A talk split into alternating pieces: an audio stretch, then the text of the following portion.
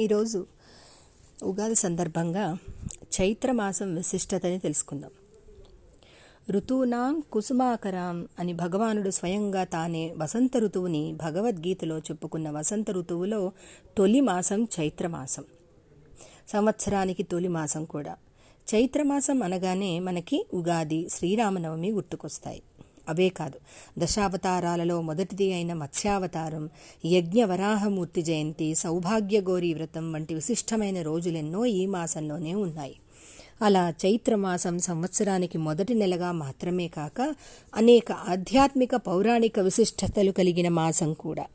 ఈ మాసంలో చంద్రుడు పౌర్ణమి నాడు చిత్త నక్షత్రంతో కూడి ఉంటాడు. సూర్యుడు కూడా మొదటి రాశి అయిన మేషరాశిలో సంచరిస్తున్నాడు.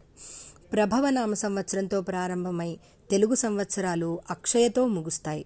అంటే మనిషి పుట్టిన సంవత్సరం నుంచి తిరిగి అరవై ఏళ్ళ తర్వాత అదే సంవత్సరం మొదలవుతుంది. అప్పటి నుంచి మళ్ళీ బాల్యావస్థ మొదలవుతుంది.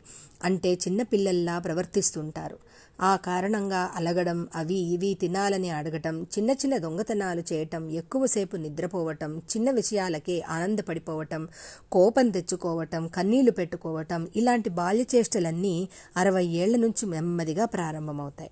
ప్రతి కొడుకు అరవై సంవత్సరాలు వచ్చిన నాటి నుంచి తన తండ్రిని తన బిడ్డలతో సమానంగా చూసుకోవాలని ధర్మశాస్త్రం చెబుతోంది.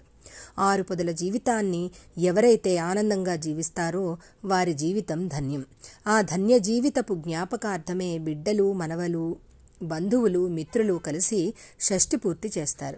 ఇది ధర్మశాస్త్రం ప్రకారం చూసుకుంటే కృత త్రేత ద్వాపర యుగాల్లో మానవ ఆయుర్దాయం నూట ఎనభై సంవత్సరాలు.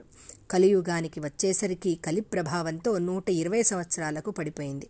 అందుకే అరవై ఏళ్ళు పూర్తవగానే షష్ఠి పూర్తి చేస్తారు. అంటే దీని అర్థం మొదటి అరవై ఏళ్ళు పూర్తవగానే లోక సంబంధ విషయాలు పూర్తయినట్లు భావించాలి.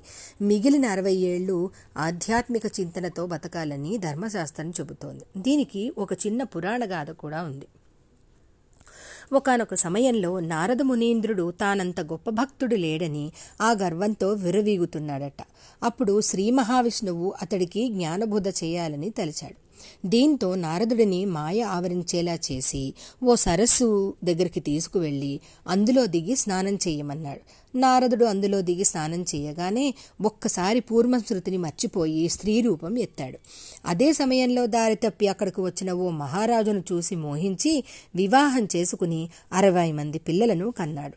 వారే ప్రభవ విభవ శుక్ల చివరిగా అక్షయ వారంతా ఒకరి తర్వాత ఒకరు యుద్ధంలో మరణిస్తుండటంతో పుత్రశోకంతో ఉండిపోయాడు. సంసార సాగరంలో మునిగిపోయి అసలు తానెవరో మర్చిపోయాడు. అప్పుడు నారదుడిని ఆవహించిన మాయను శ్రీహరి తొలగించి ఇది సంసారం అంటే నీవు ఏదో గొప్ప భక్తుడివని భావిస్తున్నావు అని జ్ఞానబోధ చేశాడట.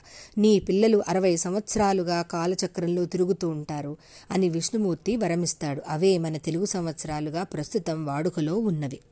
బాగుంది కదా?